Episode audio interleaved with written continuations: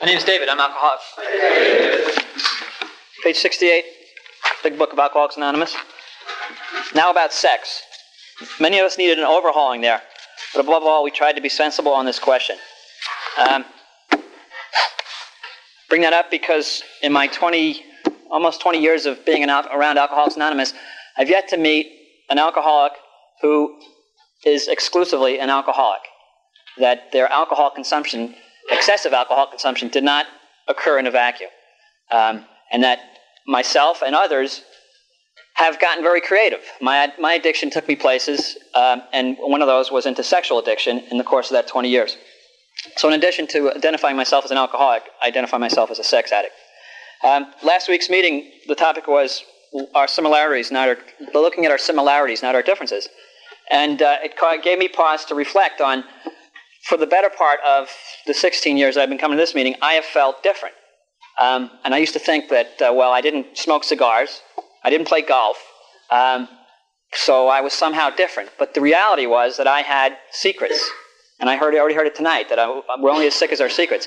And uh, um, my secret was that I was giving lip service to the program, um, coming to meetings on a weekly basis, sometimes more, um, occasionally working with a sponsor, occasionally working with a counselor, um, but all the while acting out sexually.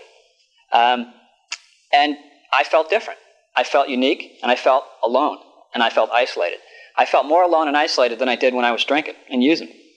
Um, it eventually led to the loss of a marriage, um, financial disaster, um, close to losing my professional accreditation, um, and, and the list goes on. I hit a bottom with that a couple years ago, shortly after the loss of my marriage, and began to look at that. Um, so I, I, guess I'm speaking tonight as a person who has uh, begun to look at that and talk about it. And the irony is that I wasn't alone. There are a lot of men in this room that uh, have, have, shared and share uh, that co-addiction with me.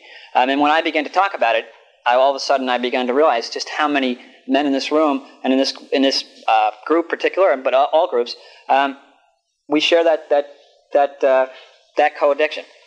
Um, so as a sponsor, um, I think that that and a sponsee, but as a sponsor, I, I, think that it's an important thing, an important topic, and that um, it's no accident that Bill Wilson in 1939 started that paragraph off in the fourth step, and now about sex. He didn't say now about anger. He didn't say now about secrets. He talked about sexuality and dysfunctional sexuality, um, because it is a big topic for all of us. I, I, I, have also come to to see that there's not a human being on this planet that probably hasn't done some, something stupid in in regards to their sexuality at some point in their lives.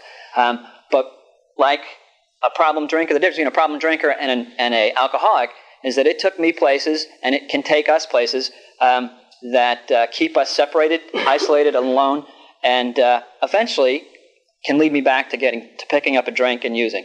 Um, and the devastation there is even worse. Um, so we're going to address it at some point, and, the, and, and Wilson talks about it in the fourth step. It's got to come up because if you do the fourth step the way it's outlined in the big book, you're going to list where you've gone awry in your sexuality. And then you're going to talk about a uh, what he calls an ideal. You're going to write out a, a, couple paragraphs about how what an ideal sexual life would be. For me, I would define that as sexual sobriety. Um, like Peter talked about sobriety, emotional sobriety from anger. I would say that as a sponsor, uh, part of my responsibility is to define for my sponsee what is sexual sobriety. Now, that might be that you know it's just it's as simple as uh, a real simple thing. But for me, there are certain red, there are certain do's and don'ts that I have to look at just as much as I do and don't with my alcohol and drug usage. Um, also, there are other resources that we should be aware of. Um, there are other 12-step groups that address this specific issue. SA, SAA, SLA are three. Um, counseling is certainly outside help would certainly be warranted in this situation. And ultimately, what I have found is that working the 12 steps in an honest, open way around this issue has changed the way that I've looked at it and changed my relationship to my sexuality. Um, and in conclusion, I just say that uh, I heard this at an SA meeting actually that that um, if I'm not letting God, the fellowship of AA, and the 12 steps treat my disease, my addict will. And my addict, for years, treated my disease by acting out sexually.